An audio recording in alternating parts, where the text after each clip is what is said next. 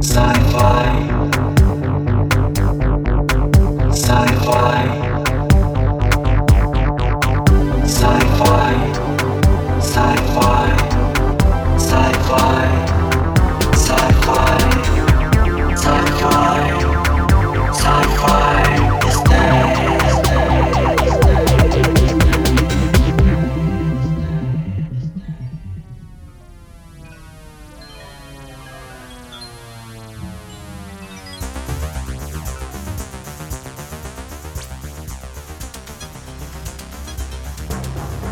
소설 SF 소설계의 아버지 아이작 아시모프는 이렇게 이야기했습니다.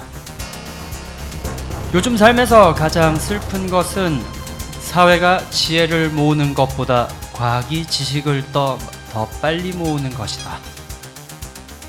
science fiction과 각종 공상과학에 대한 상상력이 무분별한 기술 발전에 그치지 말고 우리 사회가 어떻게 하면 좀 더 발전하고 모두가 행복해질 수 있는지 고민할 수 있게 하는 것이 더 중요하지 않을까요? 비슬라 FM Sci-Fi is Dead 나잠수입니다.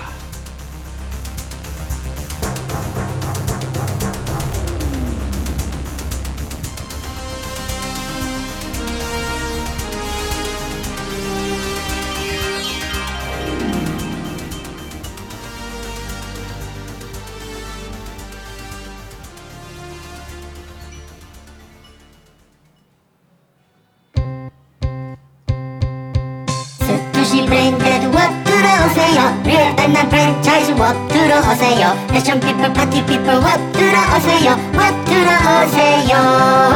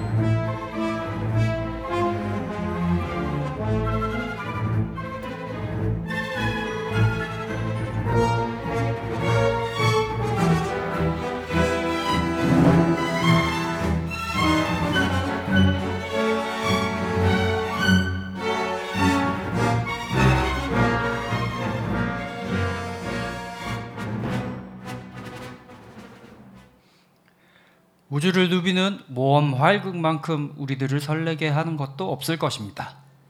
오늘은 우주 활극의 대표작 스타워즈 시리즈에 대해서 이야기해 보려고 해요. 예로부터 우리는 하늘로 그리고 더 나아가 지구를 벗어나는 것에 큰 환상을 가지고 있었습니다. 그로 인해 우주 산업이 일반 시민들의 문명보다도 더 빠르게 발전했는지도 모릅니다.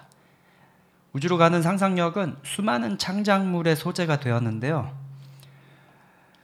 그중 가장 대중적으로 성공한 프랜차이즈가 바로 스타워즈인 거죠. 70년대부터 지금 이 순간까지 근 50년 동안 끊임없이 스타워즈 관련 컨텐츠는 쏟아지고 있습니다. 어, 압도적 스케일의 스타 디스트로이어와 우주 전투기, 제다이의 신비로운 포스와 광선검, 역대 최고 카리스마 빌런 다스 베이더, 악의 축과 선의 세력의 끝없는 대립, 각종 행성들의 멋진 배경, R2D2와 C3PO, 압류어 파더 등 현재까지 우리에게 각인시킨 자- 상징만 수없이 쏟아지는 멋진 시리즈죠. 어, 저가 처음 스타워즈라는 것을 봤을 때 기억이 아직 좀 있는데요. 초등학교 2학년 때인가 1학년 때인가 엄청 어릴 때인데 비디오 대여점에서 아버지가 또 아버지가 그, 그 SF 영화나 이런 영화들 할리우드 영화들을 빌려오는 걸 되게 좋아하셨었어요. 그래서 뭐 제국의 역습인가 하는 그런 테이프를 또 빌려 오셨는데 당시에는 제가 스타워즈가 무엇인지도 몰랐고 아버지도 스타워즈를 즐겼던 세대가 아니셔가지고 어, 전혀 관련된 정보를 알지 못했습니다. 그렇지만 내용은 어렴풋해도 이게 제 기억의 이미지가 너무너무 무서운 영화였다라는 이미지가 있어요. 그게 어, 지금은 이제 아주 무, 우주 모험 활극 뭐 이런 식으로 어, 즐거운 영화로 어, 인식이 돼 있지만 당시에 제가 봤을 때는 너무너무 징그러운 장면이 많았고 어, 막 어떤 그런 장면에서 목이 막 잘리고 손이 잘리고 아주 잔인해서 제가 굉장히 충격적으로 봤던 기억이 있거든요. 그또 우주선이 어떤 동굴 속에 갇혀 있는데 탈출하고 보니까 괴물의 입속이었고 뭐 탄소로 냉동돼서 비극으로 막 끝나고 이게 해피엔딩이 아니었던 걸로 기억했었어요 그 당시에 어린 아이가 보기에는 너무 자극적이었습니다. 게다가 이제 비슷한 시기에 또 다른 우주 예, 우주 뭐 전투기 나오는 그런 영화 중에 최후의 스타파이터라는 영화가 있었는데 이 영화가 대조적으로 굉장히 어린이들이 봐도 유쾌하고 즐겁고 어, 징그러운 장면 없고 뭐 신나고 멋져 보였기 때문에 더 비교돼 가지고 제국의 역습이라고 하는 영화는 저한테는 잔혹하고 무섭고 전혀 행복하지 않은 그런 영화였습니다. 그 그러다가 이제 초등학교 고학년쯤 되면서 이 당시에 대학생이었던 저희 외삼촌이 컴퓨터 게임을 굉장히 좋아했는데 그렇게 컴퓨터 게임 다 끝판 깨고 나면 그 CD-롬들을 저에게 선물로 많이 주셨어요 외삼촌이. 그리고 외삼촌 세대가 정확하게 스타워즈에 열광하는 그 세대였습니다. 어 그래가지고 외삼촌 덕택에 어, 스타워즈 관련 컨텐츠들을 많이 접하게 됐어요 대- 제대로 그때 돼서야 그러면서 영화도 다시 한번 빌려 볼 수 있게 되었고 스타워즈라는 건 이런 영화였구나를 그때부터 제대로 접하게 됐죠. 그 특히 피, PC 게임들 중에 보면은 어, 뭐 엑스윙, 뭐 또 다크포스, 레벨 어설트 뭐 이런 게임들이 저희 집에 다 있었거든요. 그러면서 저도 그때부터 그래도 제 또래 친구들보다는 스타워즈 관련된 덕질, 덕후 지식이 좀 더 쌓일 수 있지 않았을까 그런 생각이 듭니다. 근데 사실 오늘 이야기할 주제는 스타워즈의 내용이나 뭐 캐릭터, 배경 설정, 뭐 덕질 이런 거라기보다는요. 스타워즈라는 영화가 왜 77년도에 개봉했을 당시에 혁신적이었고 대히트를 쳤는지에 대한 어, 근본적인 이유를 제가 생각해 보니까 이게 사실 촬영 기술이랑 편집 기술이랑 당시에 SFX 기술 자체가 아주 진일보했었던 너무너무 다이나믹한 우주 전투 장면들 때문에 그 기술들을 과연 어떻게 해서 스타워즈에서 만들어낼 수 있었는지를 알아보려고 합니다. 이게 저는 무엇보다도 그 압도적 스케일감의 우주 전함과 그 사이를 다이나믹하게 스쳐 지나가는 어, 엑스윙이나 뭐 타이 파이터 이런 전투기들의 dogfighting 장면의 촬영 방법입니다. 저 너무 궁금해가지고 조금 어, 당시에도 이제 영화 관련 책들에서 간략하게 소개된 그런 것들 보긴 했는데 이번에 제대로 루카스 필름 홈페이지에서 자료를 조사해 왔습니다. 이 77년도는 사실 컴퓨터 그래픽이라고 하는 기술이 본격적으로 등장하기 이전 시대죠. 어, 우리가 흔히 아는 컴퓨터 그래픽의 혁명이 처음 일어났던 영화는 주라기 공원이었던 것 같아요.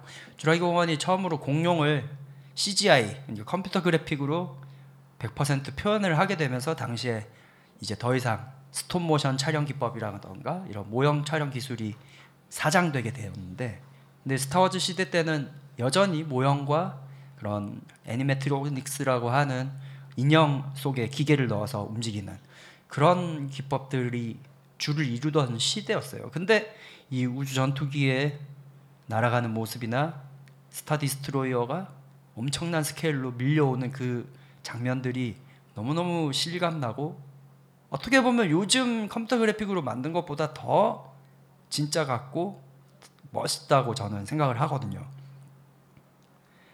그 스타워즈의 제작을 위해서 감독인 조지 루카스는 이제 인더스트리얼 라이트 앤 매직이라는 특수효과 전문 기업을 동시에 설립을 하고 스타워즈도 그 기업의 기술들을 이용해서 촬영을 하기 시작했습니다. 이제 스타워즈 이전에도 우주선을 찍는 기법들은 2001 스페이스 오디세이 등에서 이제 우주선 모형을 촬영하였었고 당연히 이게 스타워즈에 영향을 많이 줬다고 해요. 근데 이제 조지 루카스는 그런 정적인 모형 촬영 기술이 아니라 어, 당시에 2차 세계 대전의 어떤 진짜 다큐멘터리 당시에 전쟁을 찍은 다큐멘터리에 크게 영감을 받아가지고 그런 좀 더 다이나믹한 전쟁 장면을 촬영하고 싶었다고 합니다. 그렇게 해서 탄생한 방식이 motion control이라는 테크닉이었습니다. 컴퓨터로 당시에 이제 컴퓨터 그래픽은 없지만 기계를 만질 수 있는 정확하게 만질 수 있는 컴퓨터 컴퓨터를 통해서 카메라를 인치 단위로 아주 정확하게 움직일 수 있게 반, 배경을 카메라가 이제 tracking을 하는 그 자체를 전부 컴퓨터로 조작을 할 수 있는 장치를 개발을 한 거예요.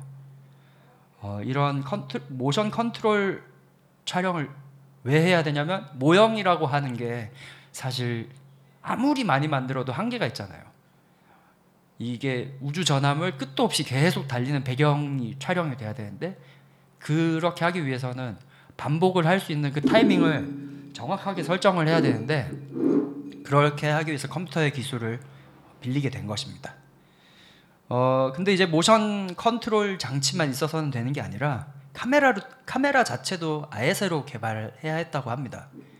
그때 당시에 이제 어 인더스트리얼 라이트 앤 매직에서 어, 아주 head head 개발자로 있던 존 딕스트라라는 사람이 개발한 딕스트라 플렉스라고 하는 카메라 시스템이었죠.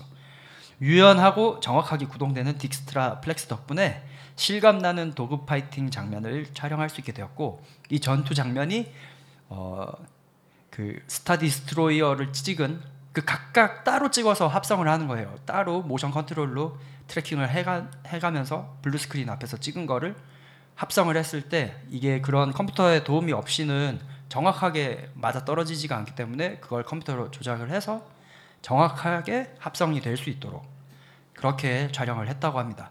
저도 저는 이게 진짜 스타워즈가 엄청나게 성공한 큰 바탕이 아니었을까. 왜냐하면 지금까지도 스타워즈의 스토리나 뭐 그 스크립트, 대사 이런 거 조지 루카스가 비판을 많이 받잖아요. 좀 유치하고 너무 올드하고 문어체고 뭐 이런 것들에 대해서. 근데 이제 이 우주 전투기 우주 전투신 자체 때문에 너무 너무 히트를 쳤을 거라고 저는 짐작하고 있습니다. 그렇게 루카스 필름과 ILM은 이 모션 컨트롤 Dykstraflex 시스템을 30년 동안 무려 그 ILM에서 이제 찍지 않고 다른 회사로 넘어가는 순간까지 30년 동안 이 기법을 다른 영화들에서도 계속 우려먹었다고 합니다. 근데 이제 재밌는 게 가장 최신의 그리고 가장 최신의 성공했던 스타워즈 컨텐츠 중 하나인 The Mandalorian에서 이 만달로리안의 제작자죠. 존 파브로가 당시의 스타워즈 촬영 기법을 다시 도입을 하겠다라고 어, 얘기를 해가지고 그때 당시에 모션 컨트롤과 Dykstraflex 시스템을 지금 다시 리바이벌 해가지고 만들어서 어, 그 만도가 타고 다니던 Razor Crest 장면 같은 것들을 모형으로 찍었다고 합니다. 저는 컴퓨터 그래픽을 너무 잘 만든 줄 알았는데 알고 봤더니 이게 모형 촬영이었네요. 이게 사실 스타워즈도 sequel 말고 프리퀄 그러니까 2090년대 후반에서 2000년대 초반까지 나왔던 그 초반 시리즈들을 보면은 컴퓨터 그래픽에 너무 의존해 가지고 조금 어 부자연스럽고 지금 보면은 그래픽이 좀 후져서 아 좀 리얼하지가 않다 이런 생각이 드는 장면이 많거든요. 그런 비판들을 좀 의식해서 오히려 컴퓨터 그래픽보다는 모형 촬영이나 이렇게 과거의 그런 전통들을 이어 나가려고 하는 요즘의 움직임이 있는 게 아닌가 그런 생각이 듭니다. 근데 몇몇 장면은 근데 또 컴퓨터 그래픽으로 했을 거예요. 이 모형으로 찍기 어려운 그런 장면들요. 이렇게 이제 만달로리안이라고 하는 것에 대해서 얘기를 해볼까 하는데요. 어, 스타워즈 세계관에서 실체, 실제로 역할 비중이 크지 않은데 유독 시선이 집중되었던 캐릭터가 이제 보바펫이라는 캐릭터입니다. 현상금 사냥꾼이었죠. 그 보바펫으로부터 기인했던 세계관, 어, 만달로어와 현상금 사냥꾼인 주인공 딘 자린, 신비로운 포스의 힘을 가지고 있는 요다 종족의 아기 그로그와 그 둘의 애착 관계, 에피소드별로 모험이 달라지는 약간 거기서 저는 스타트랙 시리즈물 같다라는 생각도 들었고요. 그리고 이 배경이나 음악이나 어디선가 느껴지는 서부극의 냄새. 모든 것들이 잘 융화돼 가지고 시퀄 시리즈가 사실 비판을 많이 받았잖아요. 혹평을. 그 실망감을 해소할 수 있는 희망으로 굉장히 떠오르고 있습니다. 이 만달로리안이요. 만달로리안 덕분에 디즈니 플러스 구독이 늘어나기 시작했다고 해도 과언이 아닐 정도죠. 덕분에 프랜차 그 스타워즈 프랜차이즈가 다시 많이 부활하면서 뭐 안도르, 오비완, 보바펫 등등의 시리즈들도 계속 제작되고 있고 앞으로도 여러 가지 시리즈들 어, 제작 예정이라고 하네요. 새로 나올 이제 스타워즈 시리즈들도 그래서 기대가 엄청 됩니다.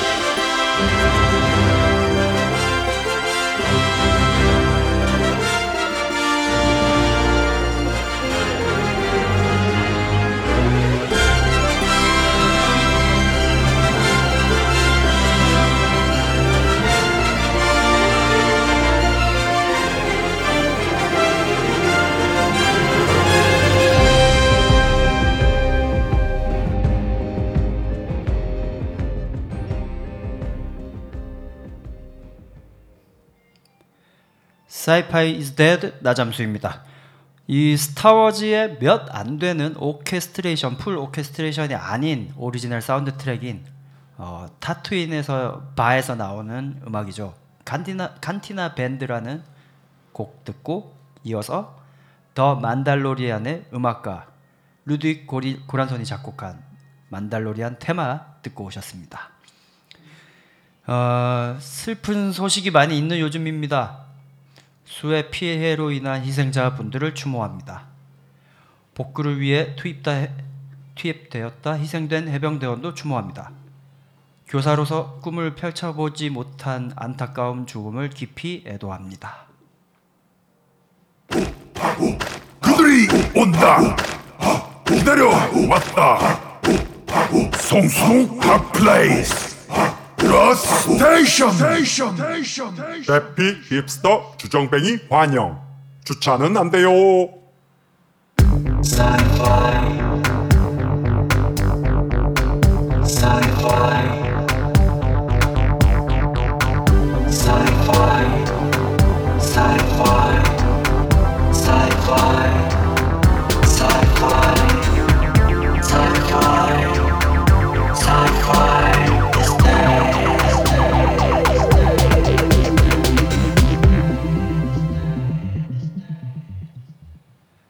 이번 코너는 각종 공상과학 기술에 대한 소개를 하는 이런 것도 가능해?입니다. 어, 예고 드린 것처럼 오늘은 원자력이라고 하는 것에 대해서 한번 짚어보려고 합니다. 마리 퀴리로부터 시작된 어떤 조그마한 입자 속 숨겨진 신비롭고 어마어마한 에너지를 발견해내는 작업은 당시 물리학자들에게 너무도 설레임이었고 불타오르는 도전 과제였죠. 꿈의 에너지로 인류의 과학 문명 수준을 지수함수적으로 끌어올렸던 그렇지만 너무도 큰 비극을 만들어내어 포스트 모더니즘이 탄생하게 한 핵 물리학에 대해 이야기해 볼까 합니다. 그 옛날 어릴 때 우리 화학 화학 화학 물리 시간에 배웠던 돌턴의 원자설 등 뭐 흔히들 더 이상 쪼개질 수 없는 입자라는 뜻에서 원자 라고 부, 부르는 존재가 사실은 내부 구조를 가지고 있고 몇몇 특이한 종류의 원소는 이유를 알 수 없는 에너지를 내뿜고 있다는 것이 19세기 말에 프랑스의 화학자죠 앙리 베크렐에 의해 발견되었습니다. 어니스트 러더퍼드는 이러한 특이한 원소들을 어, 라듐이나 어, 토륨, 우라늄 등의 에너지들이 원자보다 작은 규모의 하전, 하전이라고 하면 전하가 있다는 뜻이고 뭔가 이렇게 음 음의 전하로 뭐 대전되어 있다. 뭐 양의 전자로 전하로 대전되어 있다. 뭐 이런 뜻인데 하전 입자로 구성되어 있다는 것을 밝혀냈습니다.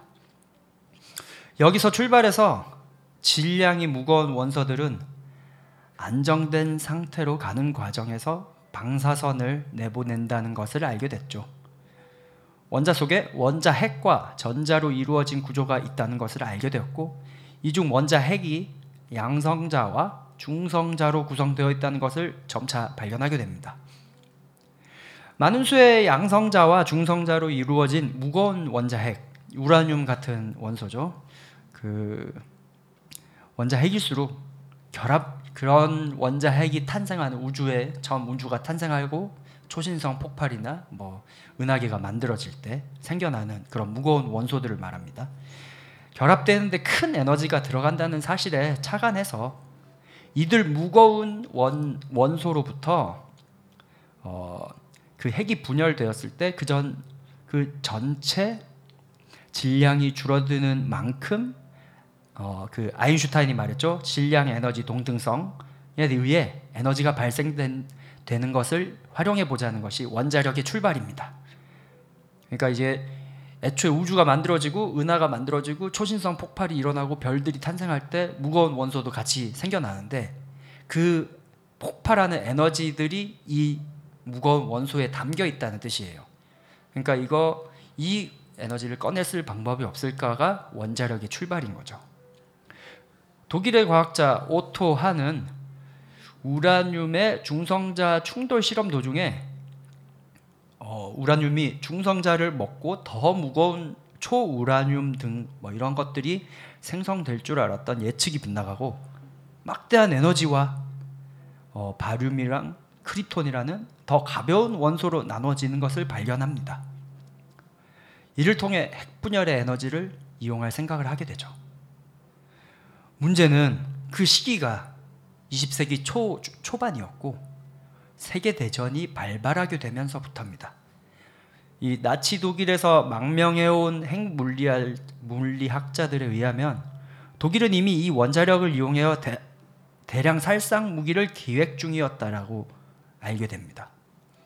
연합국 측은 독일보다 먼저 원자력 무기를 개발해내야 된다는 목표를 세우게 되죠. 그 시작점이 이제 아인슈타인으로부터 그 원자력 에너지의 무기화 그리고 로버트 오펜하이머, 리차드 파인만, 닐스 보어, 존 폰 노이만, 엔리코 페르미 등 현재까지도 손꼽히는 업적의 물리학자들을 통해 결국 연합국 측에서 먼저 핵무기가 실현되고야 맙니다. 그렇게 태평양 전쟁 막바지에 미국은 일본 나가사키와 히로시마에 원자 폭탄을 사용하였고 여기서부터 시작된 인류의 멸망에 대한 공포가 20세기를 지배하게 된 것이죠. 그 우라늄 1kg이 핵분열로 내는 에너지는 석유 200만 리터, 석탄 3천 톤의 에너지와 비슷한 정도입니다.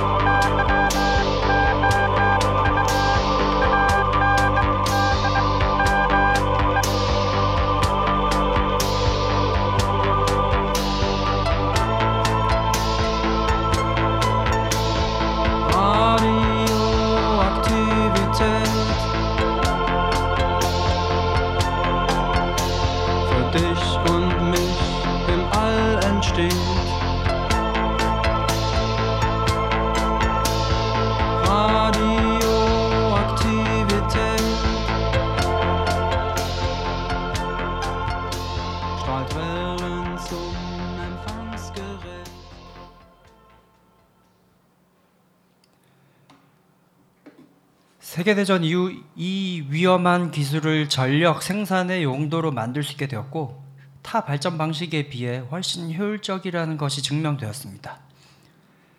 어, 대략 원자력 발전의 그 원리를 말씀드리면 중성 중성자를 충돌시켜 우라늄이 분열을 하면 그 우라늄에서 두 개나 세 개 정도의 중성자가 튀어나옵니다. 이 중성자들이 다시 다른 우라늄에 충돌하면서 분열하는 것을 연쇄 반응이라고 하거든요. 그러니까 계속 분열하면 할수록 다른 우라늄까지도 계속 분열이 될 수 있도록 연쇄 작용이 있는 거죠. 근데 여기서 먼저 살펴볼 것이 최초의 고속으로 튀어나오는 중성자에 비해 어, 저속으로 나오는 중성자를 열중성자라고 부르거든요. 근데 이게 원자 핵과의 충돌 면적에 있어서 고속 중성자보다 열 중성자가 수천 배 가량 크기 때문에 연쇄 반응에 효율이 좋습니다. 그래서 요즘 대부분의 원자로는 어, 이그 고속으로 나오는 중성자의 속도를 낮추기 위해서 감속제라고 하는 것을 사용을 하게 되죠. 그렇게 원자로를 원자로의 종류를 구분하는 대표적인 방식이 감속시키는 재료를 뭘로 쓰는지에 대한 것입니다. 이게 옛날에 제 기억에 뭐 뉴스 같은 거 보면은 원자력 발전 소식이나 북한 핵, 핵 개발 소식 뭐 이런 것들 흔히 나오는 단어가 뭐 경수로, 중수로 뭐 이런 단어들이었거든요. 그게 바로 감속제에 따른 원자로의 구분 방식이라고 할 수 있습니다. 그 크게는 일반 물을 사용하는 그냥 그냥 물이 감속제인 거예요. 경수로 방식 그리고 물 속에 수소 원- 원자에 중성자가 하나 더 붙어 있는 중수 중수소라고 하죠. 중수로 구성되어 있는 중수로 방식 그리고 흑연을 사용하는 뭐 RBMK 등의 방식으로 나누어집니다. 중성자를 감속시킬 때 일반적인 물은 음, 중성자를 흡수하는 비율이 그러니까 사실 중성자가 없 그 숫자가 수소 수소 원자에는 중성자가 없거든요. 단순히 딱 양성자 하나만 있는 게 수소 원자인데 그렇다 보니까 중성자를 많이 흡수를 합니다. 감속이 아니라 사실 속도만 늦춰줘야 되는데 이 물이 중성자를 다 먹어버리는 거죠. 그래서 비율이 높아가지고 천연 우라늄을 어, 연료로 사용하긴 힘들고 우라늄을 농축을 해서 써야 했어요. 물로 할 경우에는 경수로 방식. 예전에 비해서 그 우라늄 농축 비용이 많이 떨어졌기 때문에 요즘 대부분의 발전 방식은 경수로 방식이라고 합니다. 그리고 중수를 사용하는 중수소가 결합되어 있는 중수. 중수로 방식은 어, 천연 우라늄으로도 가동이 가능하지만 사실 이 중수로 방식은 핵무기로 활용할 수 있는 플루토늄이 대량으로 생산되고 핵 연료로 재가공될 그럴 가능성이 되게 높아서 뭐 영국의 어떤 아, 캐나다의 어떤 중수로 방식의 원자로 기술이 인도에 유출이 되면서 인도에서 핵무기를 개발할 수 있게 되는 뭐 그런 사례들도 있고 그러, 그리고 중수의 가격이 엄청나게 비싸서 단가가 많이 든다 이런 단점이 있습니다. 그렇지만 이것도 해결료 농축 비용이 저렴해지면서 어, 중수로의 메리트가 많이 사라지고 있죠. 흑연 감속로는 약간 초창기 원자로 방식입니다. 원래는 핵무기용 플루토늄을 생산하는 원자로로 만들어진 건데 어, 이후에 냉전 시기가 되면서 그 원자력 발전소로 개조된 경우가 많아요.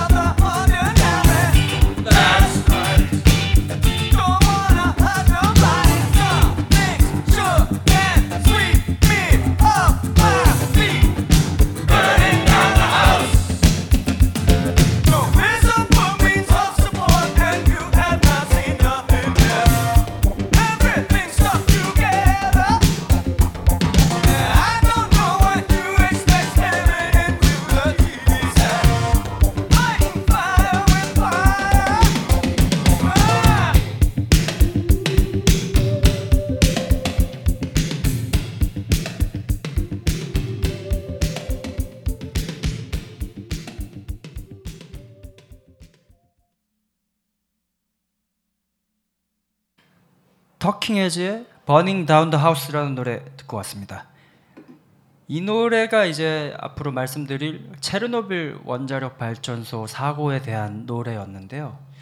어, 왜 체르노빌 원자력 발전소를 지금 말씀드리냐면 좀 전에 얘기했던 감속제 종류에 따른 구분에서 흑연 감속제를 사용했던 RBMK 방식이 이 체르노빌 원전 사고의 원인 중에 하나였거든요. 이, 이 사고는 정말 비극이었고 당시에 수많은 많은 충격들을 줬고 이 냉전이 끝나게 되는 원인까지도 만들게 됐죠. 경수로 방식은 물이 중성자 감속제 역할도 하면서 동시에 이 원자로의 냉각제 역할을 하기 때문에 출력이 높아지면 감속제가 증기로 바뀌면서 자연스럽게 그 중성자 감속 감속을 하는 물이 연쇄 반응을 낮춰서 분열이 줄어드는데 분열이 줄어들게 됩니다. 근데 체르노빌의 RBMK 방식은 흑연을 감속제로 사용하고 물은 냉각제로 따로 사용하였기 때문에 출력이 높아져서 증기가 많이 발생해도 중성자 감속은 계속 유지되는 그리고 핵 분열이 계속 된다는 문제가 있었습니다. 거기다가 이제 건물의 내구성도 통상적인 발전소와 달리 경납 건물이 따로 없었고 왜냐하면 이 체르노빌 원자, 원전도 사실은 플루토늄 농축을 위- 제조를 하기 위한 시설 중에 하나였었거든요. 경납 겸- 건물이 없었고 체르노빌 발전소 사고 당시에 행해졌던 저출력 실험 그때 당시에 뭐 저출력으로 돌리는 실험이 있었다고 해요. 전문가들을 대동하지 않고 현장 인력으로만 실행했던 것이 문제였던 것 같습니다. 원자로가 정지됐을 때 관성으로 계속 도, 터빈이 그 발전기가 돌아가는 정도로 전력을 얼마나 생산할, 생산할 수 있을지에 대한 게 당시의 실험이었고 출력을 낮추는 과정에서 원래 출력보다도 더 낮추는 제어 실수를 했고 다시 목표 출력으로 무리하게 출력을 맞추다가 사고가 발생했습니다. 아직은 밝혀지지 않은 이유로 어, 심지 그 제어봉 조작이 갑자기 들어오게 됐고 제어봉이라는 거는 이제 어, 원자로 그 핵분열을 좀 느리게 해주는 따로 장치입니다. 제어봉. 그 연료봉과 연료봉이 이제 핵 연료죠. 흑연 감속제 그리고 분열 생성 물질이 뭔가 잘못된 거죠. 이제 출력을 낮추면서 이렇게 어떤 실험을 하다가 그게 원자로의 그 핵연료의 밀도에 불균형을 가져오면서 흡수제의 역할을 하던 물을 밀어 미, 물이 밀려났고 감속제가 원자로 하던 하단에 갑자기 자리 잡으면서 오히려 핵 반응이 폭발적으로 일어나기 시작했습니다. 여기서 발생한 이상 출력 증가 현상으로 연료 연료봉이 파손되기 시작했고 더 이상 제어봉이 제어 역할을 하지 못하게 됐다고 합니다.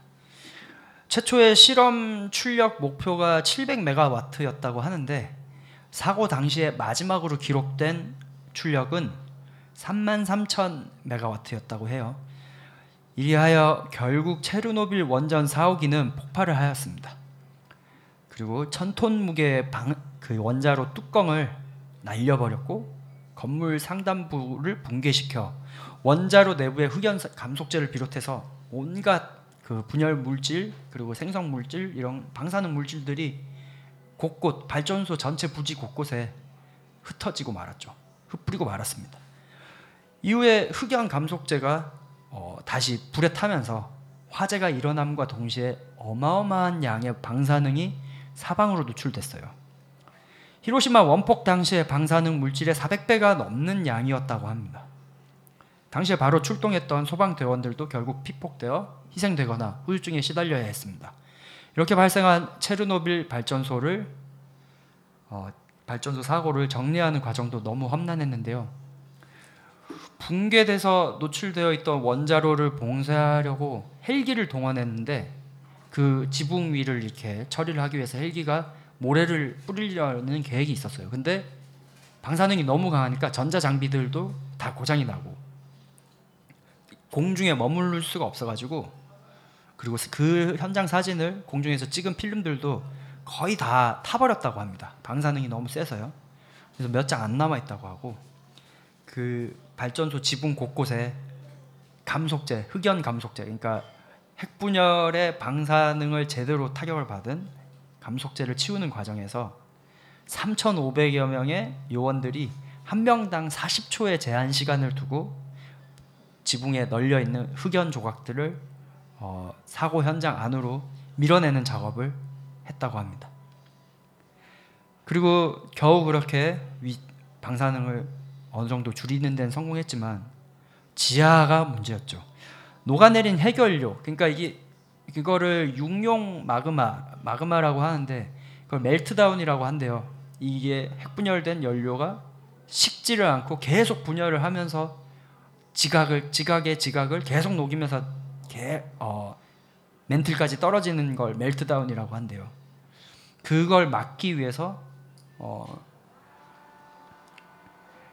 그 지하수도 오염시킬 수 있고 그런 대장에 직면했기 때문에 그래서 소련 전역에서 소방 아, 아니죠 소집된 400여 명의 광부들이 냉각기를 설치해서 겨우 마그마를 멈췄다고 합니다. 그리고 발전소 전체에는 석관을 씌워 봉인하는 작업이 최근까지도 진행되었고 당시에 5만여 명의 주민이 떠난 체르노빌 주변 프리피아트는 빈 유령 도시 상태로 온갖 잡초들이 무성하고 야생 동물들이 돌아다니고 있다고 합니다. 당시에 발생한 방사능은 유럽 전역으로 퍼졌고 특히 남쪽에 위치했던 그러니까 우크라이나 남쪽에 위치했던 벨라루스는 국토의 33%가 방사능 오염 구- 출입 금지 구역이 돼버리고 말았습니다. 결과적으로는 체르노빌 사태에 투입된 비용이 국가 전체 예산에 맞먹었던 수준이라 소련의 붕괴를 촉진하고 말았죠. 40년 가까이 지난 지금도 방사능이 완전히 사라지지 않았기 때문에 대책 마련이 계속 필요한 상황입니다. 더 스미스의 패닉 듣고 오겠습니다.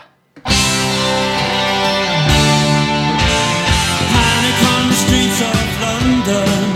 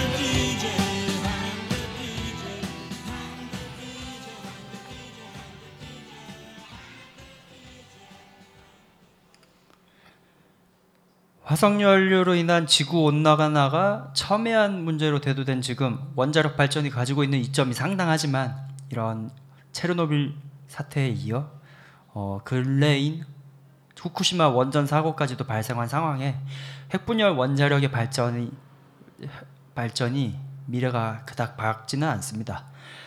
대체 에너지들 뭐 풍력, 수력, 태양광 발전들도 아직은 효율이나 화력이나 원 효율이 화력이나 원자력에는 많이 못 미치고 있는 실정이고요.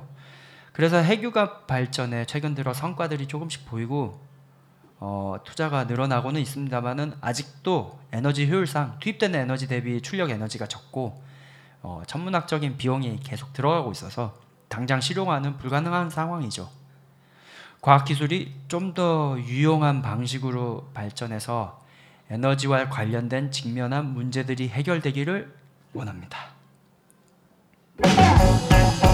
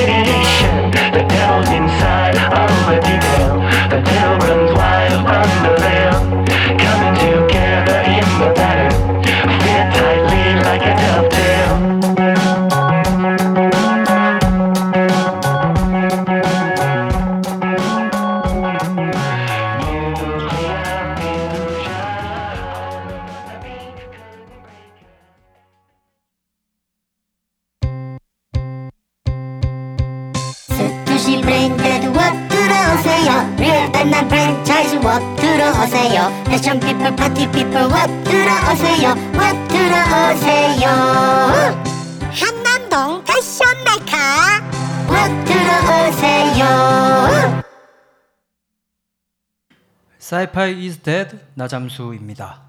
좀 전에 들으신 곡은 Nuclear Fusion King Gizzard and the Lizard Wizard의 곡이었습니다. 이제 음악과 테크놀로지 시간입니다. 오늘은 아주 오래된 drum machine을 다뤄볼까 합니다.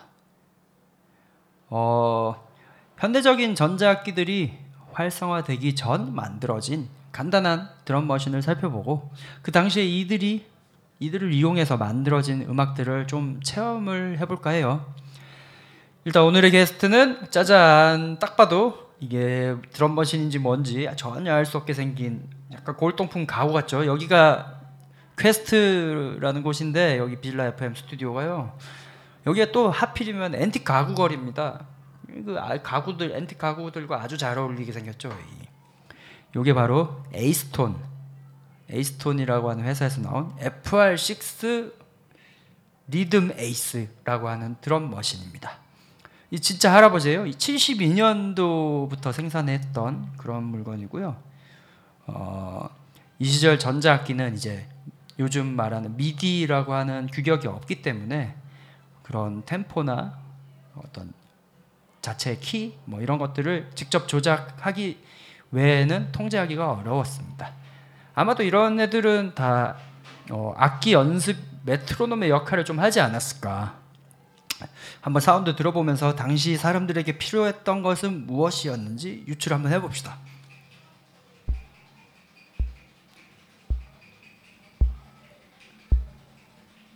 이 한쪽에서만 소리가 나긴 하는데 이게 모노 모노 드럼 머신이라 어쩔 수가 없어요. 일단은 지금 킥이 계속 나오고 있습니다.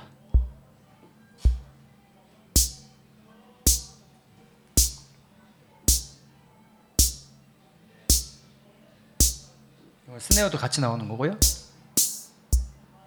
그러면 이제 킥 한 번, 스네어 한 번 이렇게 리듬이 나오네요. 이- 이걸 올리면 템포가 빨라지겠죠.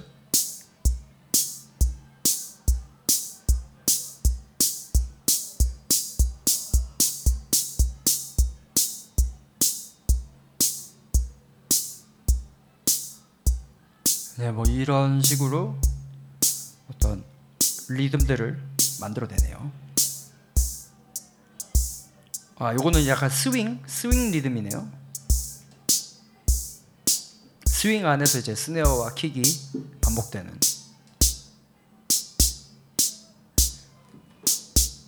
어, 이건 탱고라고 합니다. 탱고.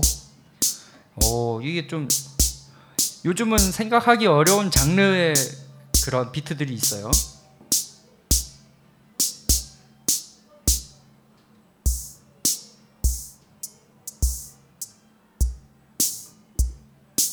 이렇게 간단한 기본 비트를 이렇게 몇 가지로 선택할 수가 있고 밑에 보면 또 버튼들이 몇 개가 있습니다.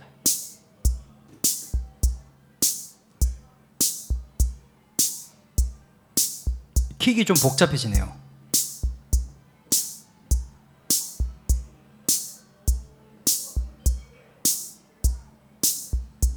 어 그리고 이 빨간 버튼들은 또 보사, 삼바,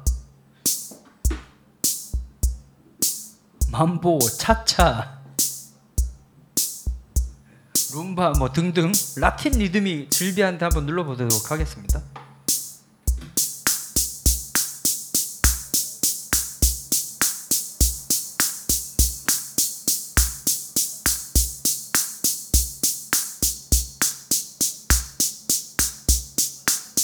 이건 좀 속도를 빨리 해서 들어야 진짜 같겠네요. 이거 보사입니다.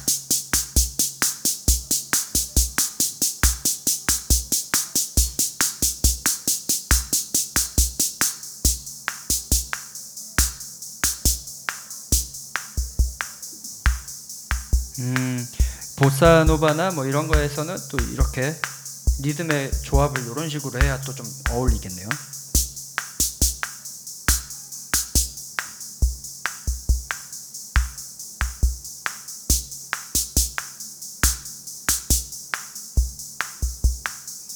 아, 만지다 보니까 재밌습니다.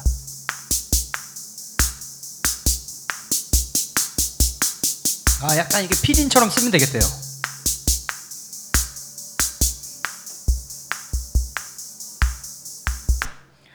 이런 게 이제 보사노바의 리듬을 좀 또 이렇게 만질 수가 있고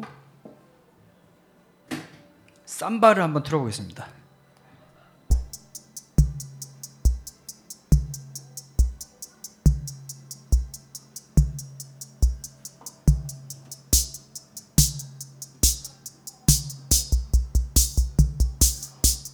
오, 제가 생각했는 삼바랑은 좀 다른 것 같은데 템포가 느려서 그런가 봐요.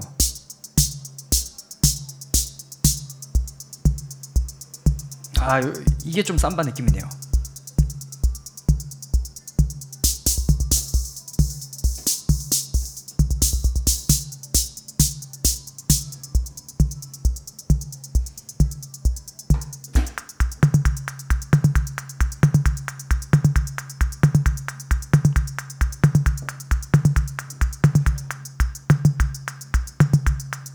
요 만보라고 합니다.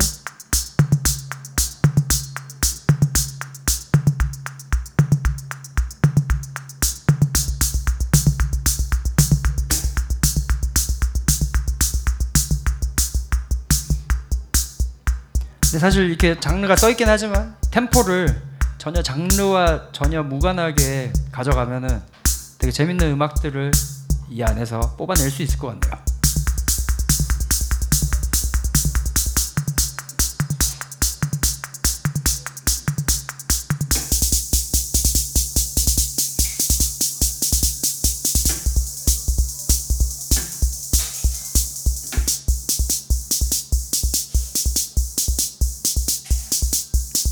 전자음악처럼 쓸 수 있을 것 같아요.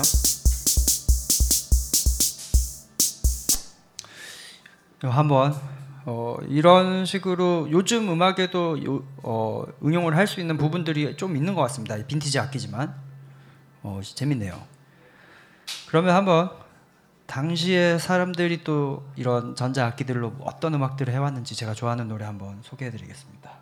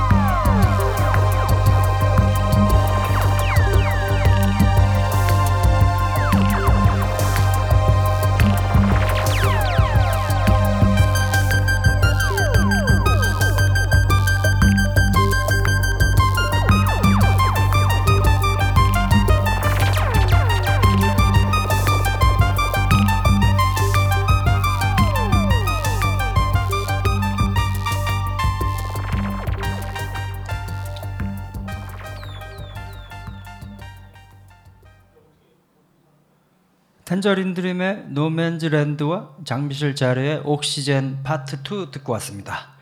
Oxygène Part 2는 어릴 때 방송 시그널로 많이 듣던 그런 노래인 것 같습니다.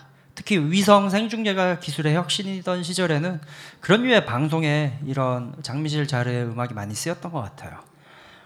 그, 일단 저에게는 이런 클래식한 전자 음악들은 Tangerine Dream이랑 크라프트베르크가 제일 먼저 떠오르는데요.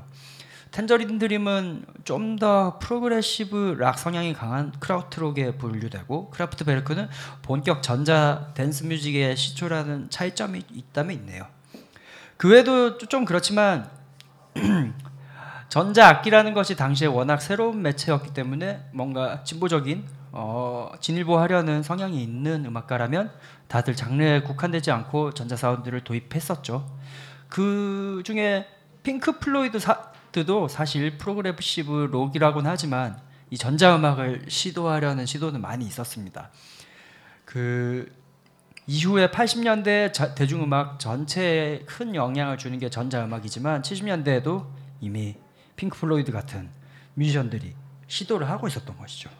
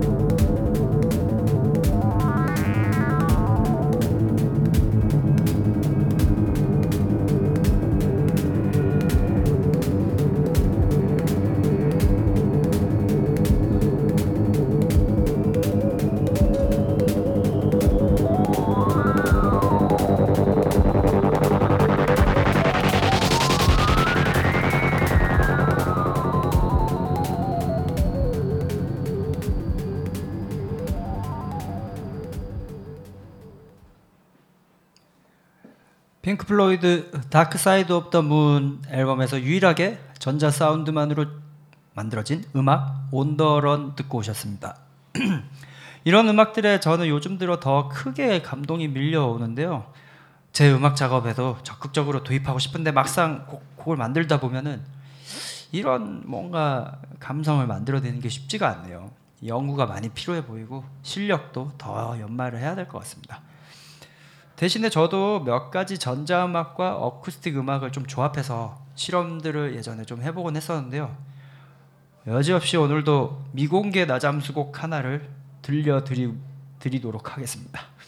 래퍼 짱류와 함께 만들었던 노래 노겁이라는 노래고요. 들려드리겠습니다.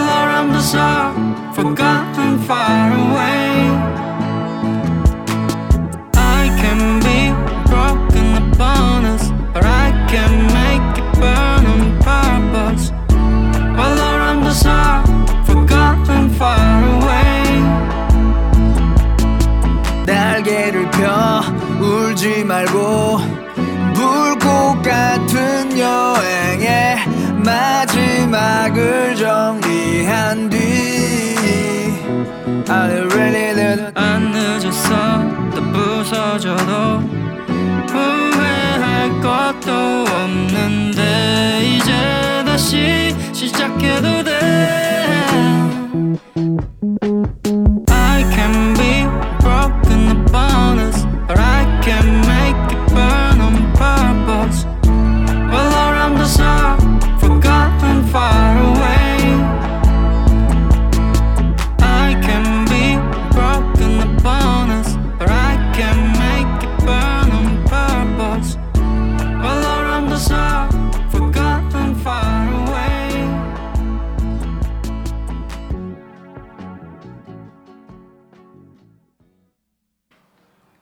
여러분들의 공상과학에 대한 열정에 제가 불을 지필 수 있었다면 무척 영광이었고요.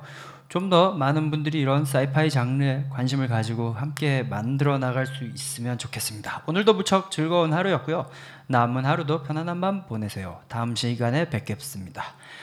마지막 곡으로 제 음악에 많은 영향을 준 미네아폴리스 사운드의 대표 주자들 더 타임의 777 9 9311 듣고 오늘 방송 마치겠습니다.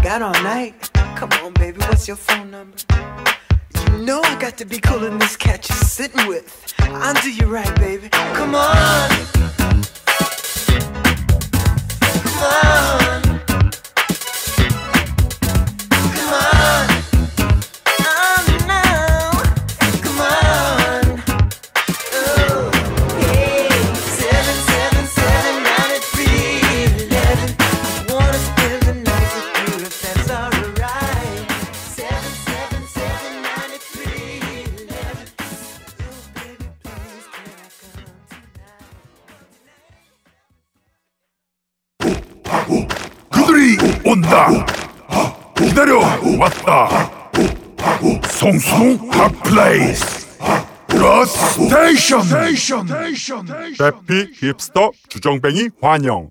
주차는 안 돼요.